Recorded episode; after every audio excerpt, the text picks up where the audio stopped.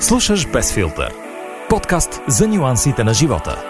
Всяка седмица с интересен гост и вълнуващи теми за грижата за красотата. С вдъхновяващата подкрепа на Иван. Здравейте в седмицата на големите майски празници. Или казано иначе това време в годината, в което с два дни отпуск, можем да си направим голяма, почти 10-дневна вакансия. Да знаете, че малко ви завиждам, ако сте от а, тези хора, защото за мен ритъм определено ще бъде един ден работя, един ден почивам, после пак работя, след това почивам, което може да се окаже доста объркващо а, за всеки един нормален човек. Но след това отново ще трябва да се завърнем към познатия начин на живот и да продължим в очакване, може би, на следващите празници, които ще ни дадат възможност за по-дълга почивка. Хубавото на почивните дни всъщност е, че можем да наваксаме с всички от тези неща, за които обикновено не ни остава време, когато сме в усилен работен ритъм. И се надявам, че ако сте пропуснали някой от епизодите на Без филтър, ще имате възможност да си наваксате точно през тези почивни дни. Със сигурност не трябва да изпускате днешния епизод, защото той ще бъде много специален, много интересен и доста различен от всичко, което се е случвало до момента в Без. Причината за това е първия гост мъж в подкаста. Много съм щастлива, че това е Слав Анастасов, човекът, който е с повече от 20 годишна кариера в модната индустрия. Три пъти е бил гримьор на годината. В портфолиото му, освен като гримьор, последните години присъства и работата му като стилист и арт-директор, а заедно с Хубен Хубенов е създадал на онлайн спасанието за мода 12 Magazine. От повече от година Слав и Хубен се изявяват и като творческо дуло в света на фотографията и арт-дирекцията, а причината, освен че е страшно талантлив и интересен събеседник, да го поканим в Без филтър днес, е и факта, че е гост жури в м- последния епизод на м- Grim Masters. Шоуто а, за непрофесионални гримьори, голямото състезание на финала на което ще остане само един, който ще грабне титлата Грим Мастър на България за втора поредна година. Ако ви е интересно да следите шоуто, можете да го направите в YouTube канала Greenbox, където са на лице около 5 епизода от втория сезон и съм сигурна, че може да наваксате и с тях по време на почивните дни. Колкото до гостя ми днес, признавам си, че много се вълнувам от нашия разговор, защото Слав определено от хората, които имат интересно мнение за всичко, говори изключително увлекателно и интересно и никога не ти омръзва да обсъждаш с него теми от всякакво естество. Между другото, помня си, че за първи път го срещнах преди малко повече от 10 години, когато всъщност ме гримира за една от първите ми професионални фотосесии в радиото. И всъщност беше много голяма разликата с всички гримьори, при които бях попадала преди това. Не, че са били безкрайно много, но въпреки това класата и изобщо професионализма му си личаха много, много сериозно. След това Слав отново е бил отговорен за грима за една фотосесия, отново за радиото, но преди около 3-4 години. И си спомням, че тогава всъщност прекарахме много забавни моменти в гримьорната, говорейки за какво ли не, заедно с него и с останалите колеги. И беше супер, супер забавен момент. В принцип съм от хората, които не обичат а, такъв тип неща, като това да прекараш няколко часа в правене на грими коса. Но когато имаш срещу себе си интересен събеседник, тези моменти винаги всъщност стават доста по-смислени от това просто на финала да имаш един а, готов, хубав кадър. Та, така, нямам търпение да си поговорим с Слав към днешна дата, 2021 година. Още повече, че наистина в живота му през последните години се случват някои доста интересни неща в професионалния му път, за които обаче съм сигурна, че той ще има възможност да ни разкаже повече. Така че, без да губим повече време, казвам добре дошъл на Слав в Без филтър днес. Без филтър Вярно ли, е, че си искал да станеш стюард? Нещо, което имам спомен, че съм чела някъде в интервюта за теб. И ако да, какво ти попречи това да се случи? Защото аз те представям като чудесен стюард, между другото. О, ма със сигурност как. А, то тръгна цялата смешка от това е, че а, от въпроса какъв съм искал да стана като малък. А, и когато питаха децата и баща ми като ме е питал, и аз казах, че искам да стана стюард. И той не можеше да проумее, нали, защо искаш да си сервитьор на самолет, нали, толкова ме уважи работата на, къп, на кабинния екипаж. А всъщност моята истинска причина беше а, идеята, че мога да пътувам навсякъде по света. Всъщност това беше основното и той каза, защо не си пилот в такъв случай? Те пътуват заедно с стюардите и стюардесите. И аз казах, да, но за да си пилот трябва да се учи много математика. Аз не обичам математика и затова предпочитам да уча езици и да пътувам пак по света. Всъщност това е цялата история около а, това, че съм искал да стана стюард. Реално никога не съм подходил сериозно, защото така пък се получи, че някакси професията ми на гримьор началото на нулите ме отведе до толкова места по света, че реално може би съм си го визуализирал без да искам като малък. Но не е станало по този начин. Да. А говоряки си за пътувания, сега във времето на COVID, предполагам, че ти липсват и нямаш този ритъм, както преди. С какво компенсираш това, че реално не можеш да посещаваш толкова много нови места? А, то е много особено, защото също последните години аз пътуванията ги свързвам наистина с най-активната ми част от кариерата на гримьор така се случи, че наистина буквално 90% от обикалянето ми по света е било за работа. Така че аз малко съм разглезен и съм свикнал да пътувам, когато съм и на работа. Често така не се, чувств, не се е случвало толкова често вакансионно, някакси така за лично удоволствие да го правя. А, та последните години малко съм се застоял в България, защото ми е, не съм и толкова активен като гримьор. А, и залагам така на, на последващите си кариери нали, с времето и на арт-директор, и на стилист, по-настоящем и фотограф заедно с Хубен. А, така че сега последните години наистина малко съм се заземил в България, освен някои спорадични пъти пътувания за снимки наблизо. А, и в тази степен, да отговоря на въпроса ти, не ми се отрази в такава степен наистина активно да ми се спре един ритъм на пътуване. Някакси съдбата е услужлива че не ми го отряза в най-високия пик нали, на, на това. Ако се беше случило 2004, например, ще аз съм много ядосан.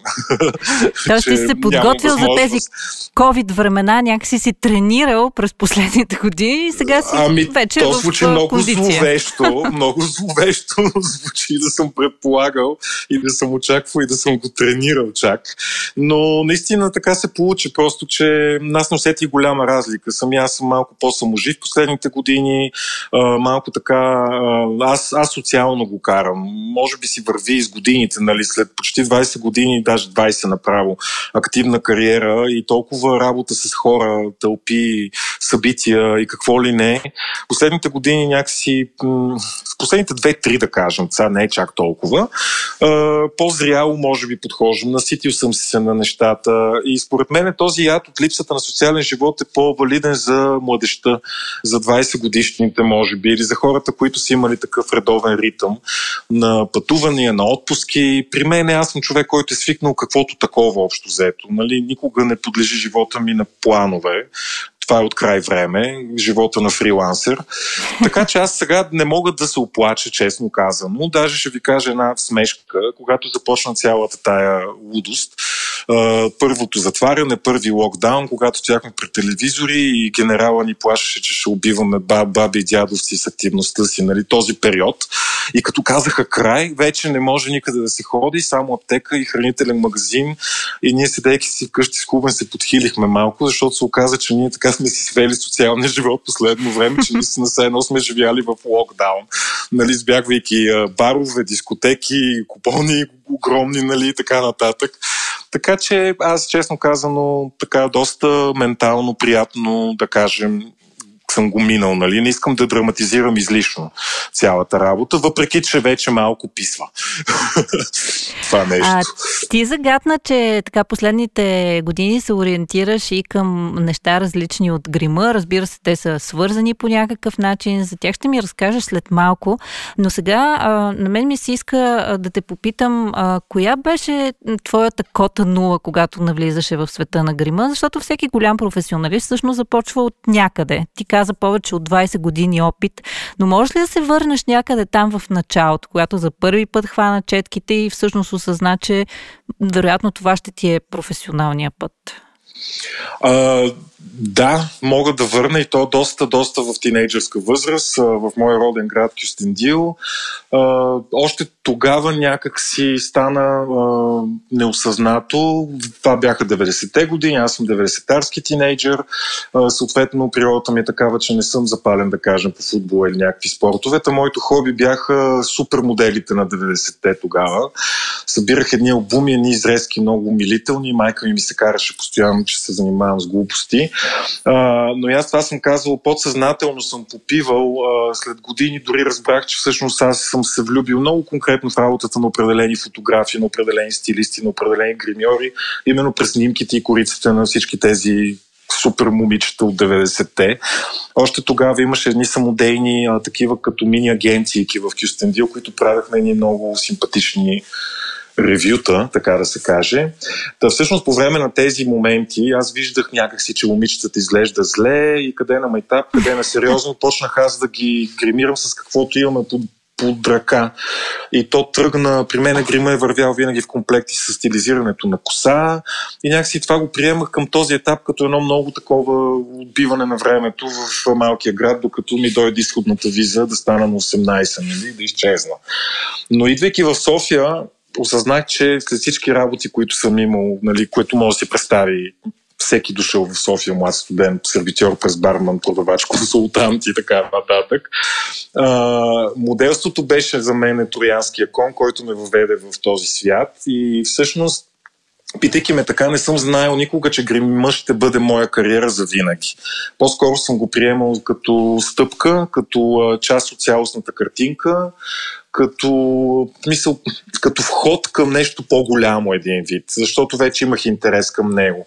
И така много от Троянския кон в Троянския кон. Нали? През моделството бях така симпатично младо момче на 20 години с хубава фигура. Моделствайки се запознах с много хора и така всъщност започнах реално да първите ми работи за грим, нали? и за списания, и експерименти и така нататък. Това беше преди 20 години, 21. Като казваш за моделите, колко важни всъщност са те за работата ти и вярно ли е, че всяка жена може да стане красавица с правилния грим, защото съм сигурна, че ти си гримирал а, много, стотици, хиляди сигурно жени и всяка една е различна по, по свой начин.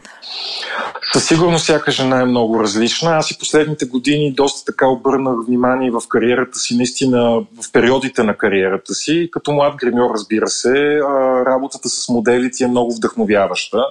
Младия професионалист обича да прави екстравагантни неща, да се доказва, да цапа много, както бихме казали. Това е един естествен път с годините, почва да се трансформираш до степен, в който откриваш красотата на грима в по-малкото грим, в индивидуалността на човека. И по този начин много започнах да наблюдавам моите наборки. Все пак аз съм над 40 години човек. И почнах да видя как се, раз... да, да се взирам как те озряват, какви са настроенията им, как гледат на себе си. И ми се промени много гледната точка към грима, паралелно с промяната на интересите ми в професията в модната индустрия. И от а, екстравагантност и красиви моделки, които винаги ще бъдат, а, разбира се, голяма инспирация за мене, защото подценявана професия е не всяка инфлуенсърка е модел, не всяко момиче в Инстаграм е модел. Това е професия и дарба, бих казал наистина. А, но отделно от тях които винаги са в сърцето ми, почнах да обръщам внимание на, на, как да кажа, на нормалните жени, на обикновените хора, нали, грубо казано, а, и с техните нужди, защото осъзнах в един момент, че съм, всъщност, че съм част от проблема, като гримьор и част от козметичната индустрия, осъзнах колко агресивна и всъщност колко а, зла може да бъде козметичната индустрия. Това въжи за всички индустрии, но да кажем, специално козметичната игра е по много тънък лед на леда на самочувствието, на приемането на хората като себе си, като красиви или като некрасиви. Изобщо тази, това етикизиране на нещата, тези норми, тези нормативи изобщо, които поп-културата поставя. И усетих как всъщност и около от жени близки до мене, около мене. Както ти каза, аз постоянно работя с жени. Шегувам се, че съм завършил една невидима женска психология направо през цялото време. Успявам да им вникна в главите, да видя истинските им проблеми, несигурности. И всъщност козметичната индустрия, агресивната реклама и маркетинга, според мен сложиха много жени по целия свят в един много кофти капан. И почнах малко да дърпам назад леко, без да искам и аз. И да гледам на грима малко от към утилитарната му функция, от към, от към причината защо е създаден, като всяко нещо, което улеснява живота ми, като пластичната хирургия, като какво ли не. И защото и то се е превърнало от нещо, което да помага на жените и на хората да изглеждат добре изобщо, до нещо, което всъщност е способно пък да разклати тяхната самоверност, самочувствие, да ги постави в позиция на неравна битка и сравнение с други хора и това всъщност е много кофти според мен. Затова съм от тези, които прокламират is more, малкото е много, не се сравнявайте с никой, всеки е строго индивидуален. Абсолютно никой не е красив, защото прилича на някой друг. Тук може би ще цитирам и той е много прословут такъв а, клод на Синди Кралфорд, която именно казва на върха на кариерата си, че трябва за жените много добре да знаят, че Синди Кралфорд, когато се събужда, преди да отиде на работа, не прилича на Синди Кралфорд. Та, и така бих ти отговорил и на въпроса, че всяка жена може да извади от себе си, може да бъде извадена нейната индивидуалност. Обаче то е много специфично. То не е защото ще я гримираме като Ким Карташен или като някой друг, при положение, че на нея няма да й отива. Всяко лице е толкова индивидуално, наистина и като структура, и като кожа, и като изисквания, и като черти, и като характер на човека. Това е другото, което младите момичета може би в момента не осъзнават, че имитирайки, движейки се по тренда, да, разбирам, че е актуално, да, разбирам, че интернет е техния бог и ако не са валидни там, ги няма все едно. Нали, аз съм от друго поколение, където се мерехме, че съществуваме и по други данни, но а, те изпадат и те в този капан. Сравнявайки си, те всъщност толкова се утилизират, че се губи именно индивидуалността и унази искра, която прави всеки различен от другия. Опитвайки се да стават с едни и същи пропорции на лицето, с еднакви нослета, с еднакви сколи, с еднакви вежди и така нататък. Изобщо расте едно малко излъгано, избъркано поколение от гледна точка на това, кое е ценно за тях, кое ги прави красиви и кое не. Тази връзка, понякога, когато се разхождаш по улиците, например, и така срещаш момичета, сигурно съм, че се заглеждаш в грима и може би това е някакво професионално изкривяване, но а, мислиш ли, че реалността навън отговаря на реалността, която виждаме в социалните мрежи, където както ти каза, всички сякаш са копи-пейст на някоя известна личност, която в момента е наложила тренд. Пренася ли се това и извън социалните мрежи по някакъв начин? Със сигурност се пренася. Много нелепи моменти може да види човек реално, защото да не говорим, че пък нашата софийската си реалност, бъл, българската реалност, нали, тук има един огромен сблъсък между а, това, което следваме в мрежите и което изглежда на една крачка разстояние, на един клик разстояние. А, инфлуенсърката или звездата Хикс изглежда така и а, тинейджърката Хикс тук е решила, че на всяка цена, ако тя се направи по този начин, ще изглежда, само че никой не казва, че звездата Хикс си се качва на Майбаха с шофьора и охраните и тя има стандарта за милиони. Изглежда по този начин, защото някакси лайфстайла изглежда по този начин. Докато ние тук сме малко на гол тумбак, че в те пищови нещата стават много неадекватни и нелепи на момент. Ето сега, ще, докато се прибирах а, към къщи преди този разговор, а, видях на улицата, ми направи впечатление три контейнера в центъра на София, как са преляли от буклук и буквално една кола след тях имаше едно разкошно червено Ферари. И просто е така стоях и си казах, мисля, ето това сме ние, нали? Някакси, въпреки, че една малка електричка или нещо друго ще стои доста по-адекватно в тази малка уличка в центъра на София, това е нашата действителност и то малко може да го прехвърлиме и върху това залъгване, че нещо, давайки ти някакъв фалшив статус символ, като някаква визия или някаква марка или някакъв вид или някакъв тренд, нещо ще направи полезно за тебе. И стоиш нерелевантен спрямо ситуацията. Нали? Има си места и, и поводи и, и това, това изисква как да кажа, някаква подготовка. За всяко време си има място и цел. Кога да си гримиран, кога да не си. А, иначе аз искам да отбележа, че не се заглеждам освен в фрапиращи случаи, такива, които наистина няма как да не мисля. Които няма как да гледам. подминеш. Да, аз абсолютно ги гледам, даже вече съм в много различна нагласа, хората се възмущават, ма више бе, как може бе, гледай на какво се е направило. Аз се смея и се забавлявам и казвам, хора, радвайте се. В крайна сметка имаме нужда от смях, от разсмиване, от хумор в този живот. И аз си казвам, нали, крайна сметка, ма не е хубаво да се присмивам и казвам, как защо? да не е хубаво. Някой се е направил на маймуна, мислейки си, че е окей, ние трябва да му правиме поклони до земята, за да покажем, че е окей. Ми не е така. Всеки си носи отговорност, когато излежеш нелепо, трябва да си готов да ти се смеят хората, в крайна сметка.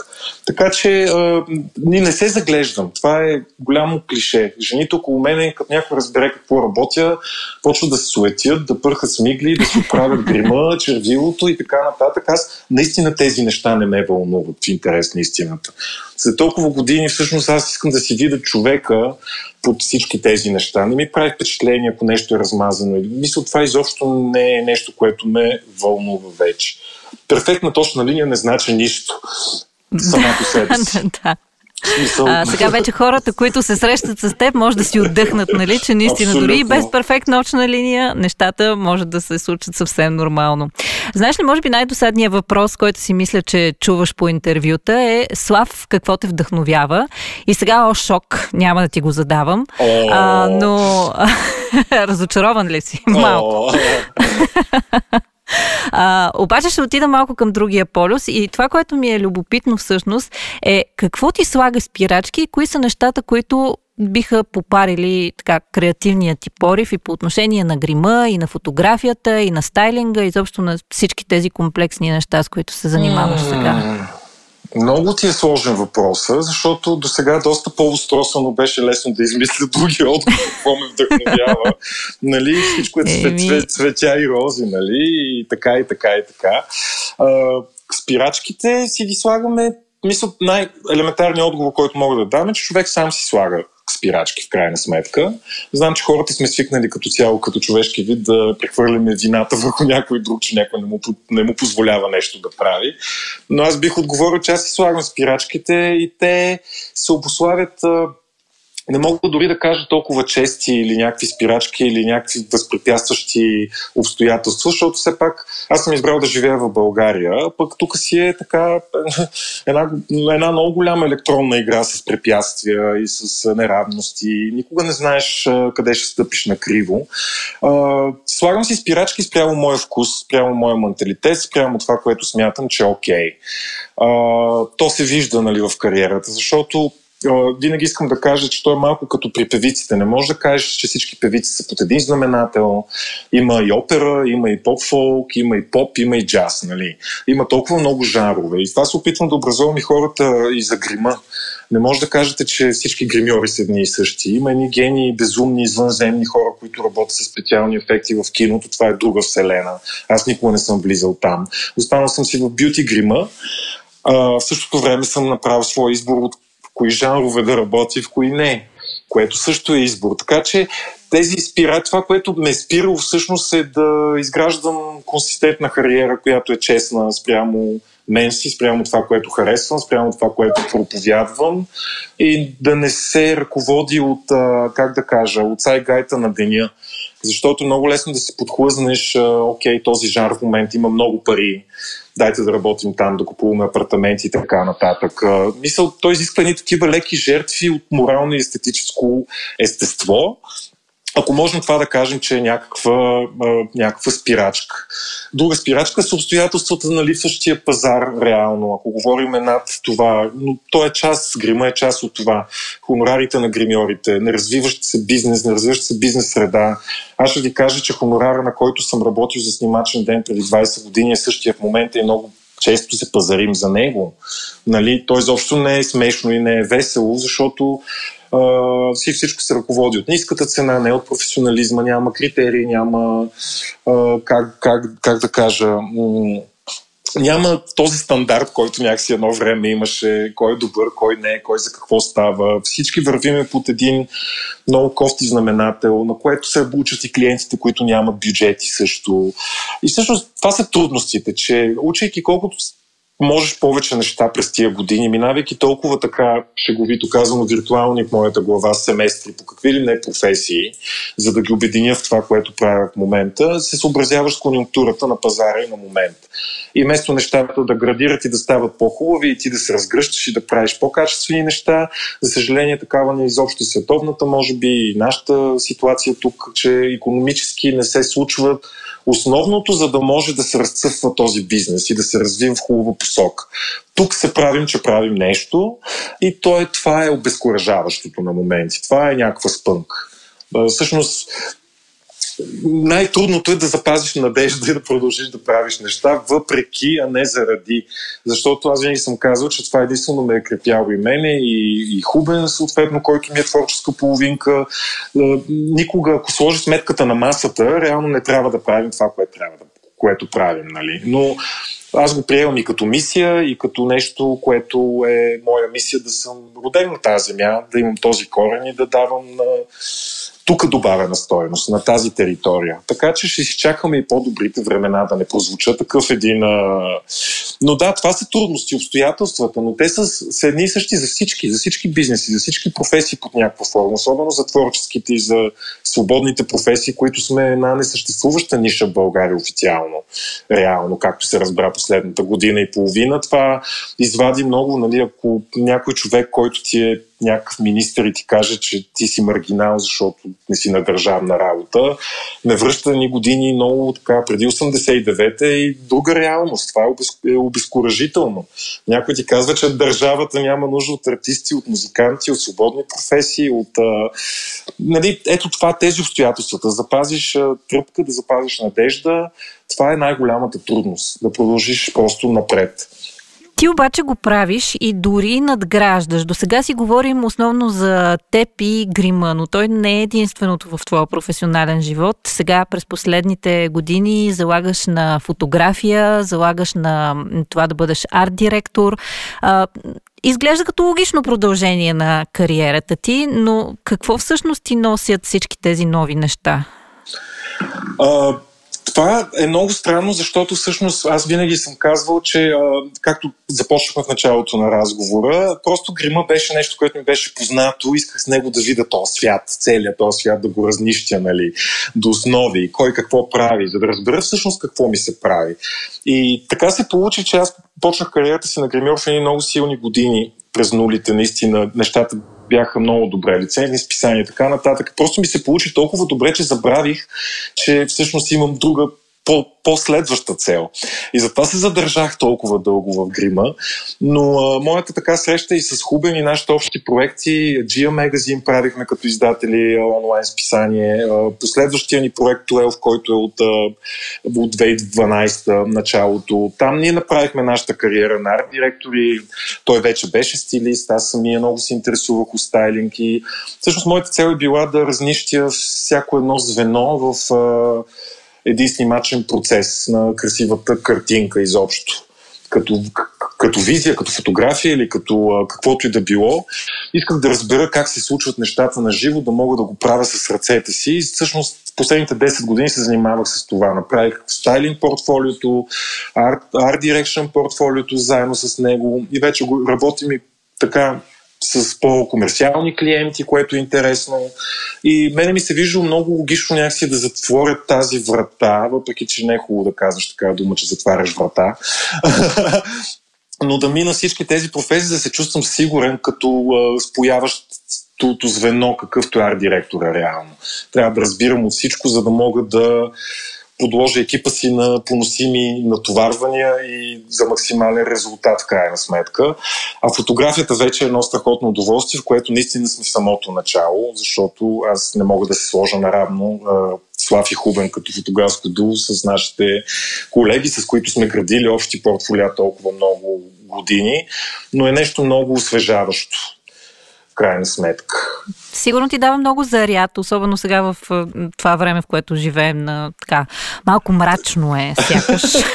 така, така, така щях да продължа, защото аз за това казвам, не сме изобщо да се оплаквам, нали, хората си драматизират, всеки си има повод. Затова а, на мене ми се случи това съвпадение, че всъщност последната година съвпадна това снимане като фотографии вече в тази си позиция отговорност именно с пандемията и аз за това се смея, че ние имаме една чисто нова COVID кариера. така се случи, че ние реално доста, доста, доста снимахме и то именно спасявайки положение заради, заради всички тия ситуации, форс-мажорно някакси се получиха и, и то обстоятелствата така ни принудиха, че ни го направиха доста така интензивно ежедневие, за което аз много съм благодарен на Ангели, Вселена, на който там е отговорен за това, че ми се случва. И да, много творческа година обратно на това, което се случва. Като творческа не казвам финансово добра. различни са нещата, нали? Много са различни, нали? Защото на хартия и на картинка сме направили един тон неща, неизпълними за толкова много хора, например, в началото на кариерата фотографии, но и ние сме на друго място като професионалисти от друга страна. И затова казвам, нали, че не винаги е толкова розово, но аз, например, намирам сили да благодаря всъщност, че имам дори този шанс, защото можеше да не е добре финансово и да не се случва и нищо. Така че сам се така се натискам да гледам по-хубавата част на нещата. А в случая смятам, че е по-хубаво този лукс, да имаш лукса да твориш, да си себе си, доколкото ти позволява пазара е незаменим, наистина. Просто аз съм много благодарен на съдбата за това, което ми се случва в момента. Абсолютно е така. А, и понеже вървим към финала на нашия разговор, преди така да сложим точката, ми се иска да си поговорим малко за твоето гостуване в Green Masters, където беше част от гост жури състава на този втори сезон. А, сподели малко за изживяването. Реално сега от петък вече можем да гледаме в YouTube канала Greenbox епизода, в който се появяваш и участваш ти. А, какво, какво беше за теб това изживяване? Успя ли да научиш нещо като човек с толкова много стаж от едни а, прохождащи новаци гримьори? Ами, не знам дали успях да науча нещо, но искам да кажа, че просто това цялото преживяване беше... А, не осъзнавах какво удоволствие ще ми донесе. А, бях поканен от а, моята колега Алина, която е разкошна просто и съм страхотен фен. Тя малко, тя сама така ме представи, щеше да ме разплаче, че общо взето е следващото поколение след мен и аз съм поколението, което я е вдъхновило. Но само едно ще кажа. Искам да работя жури. Това ми е много важно, защото много ми хареса. прекрасно е, гледал съм всякакви такива формати и не съм вярвал всъщност че ще бъда вътре в такъв формат, че ще го видя от друга страна. Ето още един път. Явно съм човек, който обича да разчопва всякакви работи. Искам да го видя и това. И го видях. Оказа се много приятно отговорно.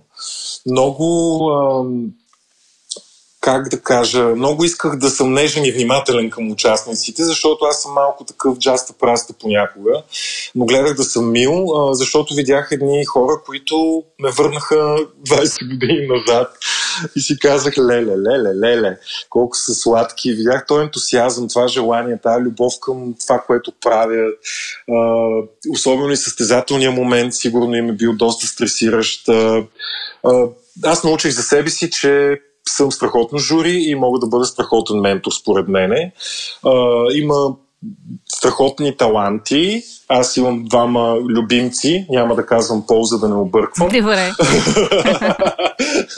Но а, беше много, беше страхотно удоволствие. Ще кажа един смешен факт в случая. Това е вътрешно ведомствен хумор с Елина. Защото аз бях в епизода, който а, сега не знам, може би ще кажа темата все пак за контекста. Да, да, беше, кажи, той епизод беше, вече... А, така, и те, темата беше глитър и брокат.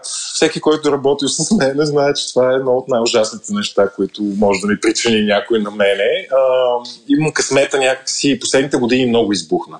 Имам късмета, когато аз се развивах да не беше тренд и да не ми се налагало, нали. Всеки гримьор, който ме слуша в момента, ще разбере за кой ужас говоря.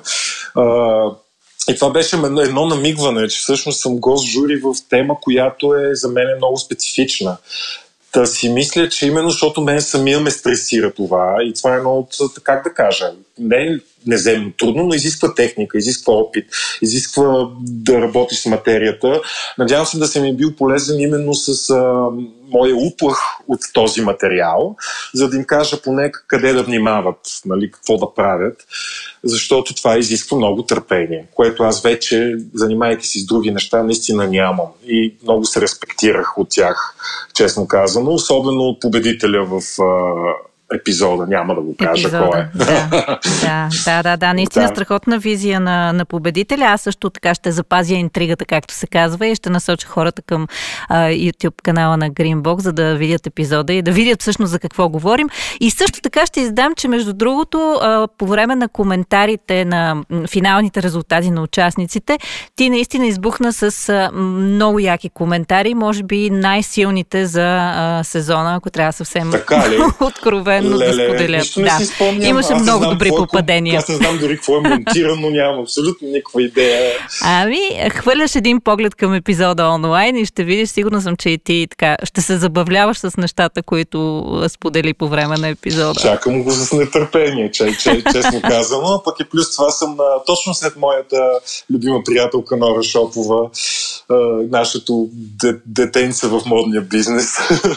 така че да, много мило се получава получава. Не, аз казвам нашето детенце, защото първите снимки бяха буквално в къщи, в предната ни квартира за нашето списание. И ето така си вървиме и ето, виж какви удоволствия ти дава съдбата. Идва едно момиче с едни изкубани вежди и ти виждаш в нея следващата Енико Михалик. И тя докато свикне, че е красива година-две, целият този процес От, отнема време. до колиците на Вокна. Нали. И смисъл, ето тези неща правят много голямо щастие на мен и на моите колеги, не само на мен. И на, и на фотографи, стилисти. Това ни кара да сме много щастливи. Развитието. И затова съм щастлив и за, и за, и за Green Masters, защото мисъл, това е менторството и предаването на топката и ръкавицата на следващото поколение. Е нещо, което разбрах, че всъщност ние не сме възпитани да го правим. И го усещам малко като мой минус. И затова се чувствах много добре да покажа, че могат да питат, че има кой да им каже, че има хора, които биха им обърнали внимание че не всичко е конкуренция и че е нужно да предаваме топката на там. Аз мисля, че това е страхотен финал за нашия разговор. Наистина много вдъхновяваща и така оставящ малко поле за размисъл за всеки един от а, хората, които ще, ще чуят този епизод, да помислят и за себе си, за това, което те самите притежават и имат като умения и като знания. Дали пък не могат да предадат малко от него на някой човек, който има нужда от това около тях. Така че много ти благодаря за този разговор. И аз благодаря за поканата. И а, се надявам, че така пътищата ни ще имат възможност да се пресичат пак, било то с грим, било с фотография или нещо друго от страхотните ти занимания. Благодаря много. Беше удоволствие за мен. Без филтър. Окей, okay. мисля, че постигнахме още нещо, което се случва за първи път в подкаста Без филтър и това е нашият първи гост мъж. При това не кой да е, а Слав. Човекът, който знае как да гримира и човекът, който знае как да създава красиви неща около себе си. Сигурна съм, че красотата ще присъства навсякъде около вас, особено сега по време на празничните дни, когато малко или много всеки от нас провокира своята креативност, дори и в ежедневните неща. Как да подредиш масата и други такива дреболи, които на пръв поглед може би ви изглеждат като нещо, което правим всеки ден, но когато дните са празнични, имат много по-особена стойност. Обедена съм, че много от вас ще зарадват и своите близки с приятни изненади. А една от тях е да им споделите за подкаста Без филтър, ако го харесвате и искате още хора да научат за него и да чуят интересните неща, които нашите гости споделят във всеки един от епизодите. Ще продължим с тази добра тенденция, надявам се и през целия месец май, когато също съм ви подготвила много интересни и приятни изненади. Разбира се, май е от тези месеци, в които хората започват да мечтаят за лято, за море и няма как това да не се отрази върху ежедневието ни, което ни се иска да стане някакси по-лежерно и по възможност по-приятно. Точно в тази посока ще работим с целия екип на Без филтър, за да може времето, което отделяте за да слушате подкаста, наистина да ви пренася на едно по-интересно и по-хубаво място, без значение дали сте на дивана в къщи или пък слушате в колата, защо не и на работното си място. Хей, но само ако сте си свършили работата. така, сега сериозно. Аз съм Ел и ми беше приятно, че отново бяхме заедно. Надявам се поредната порция без филтър да е дошла точно на време и да ви е дала още малко вдъхновение, с което да надградите всички тези емоции, които и без това съм сигурна, че бушуват във вас сега по време на празничните дни. Ще се чуем отново следващата седмица, а до тогава продължавайте да ни слушате в любимата си платформа за подкасти и ни подкрепете, като се абонирате там. В Spotify, SoundCloud, Apple Podcast или Google Podcast вие избирате. Важното е да не пропускате нито един от епизодите и, както вече казах, споделете с приятели или в социалните мрежи, за да научат повече хора за нас.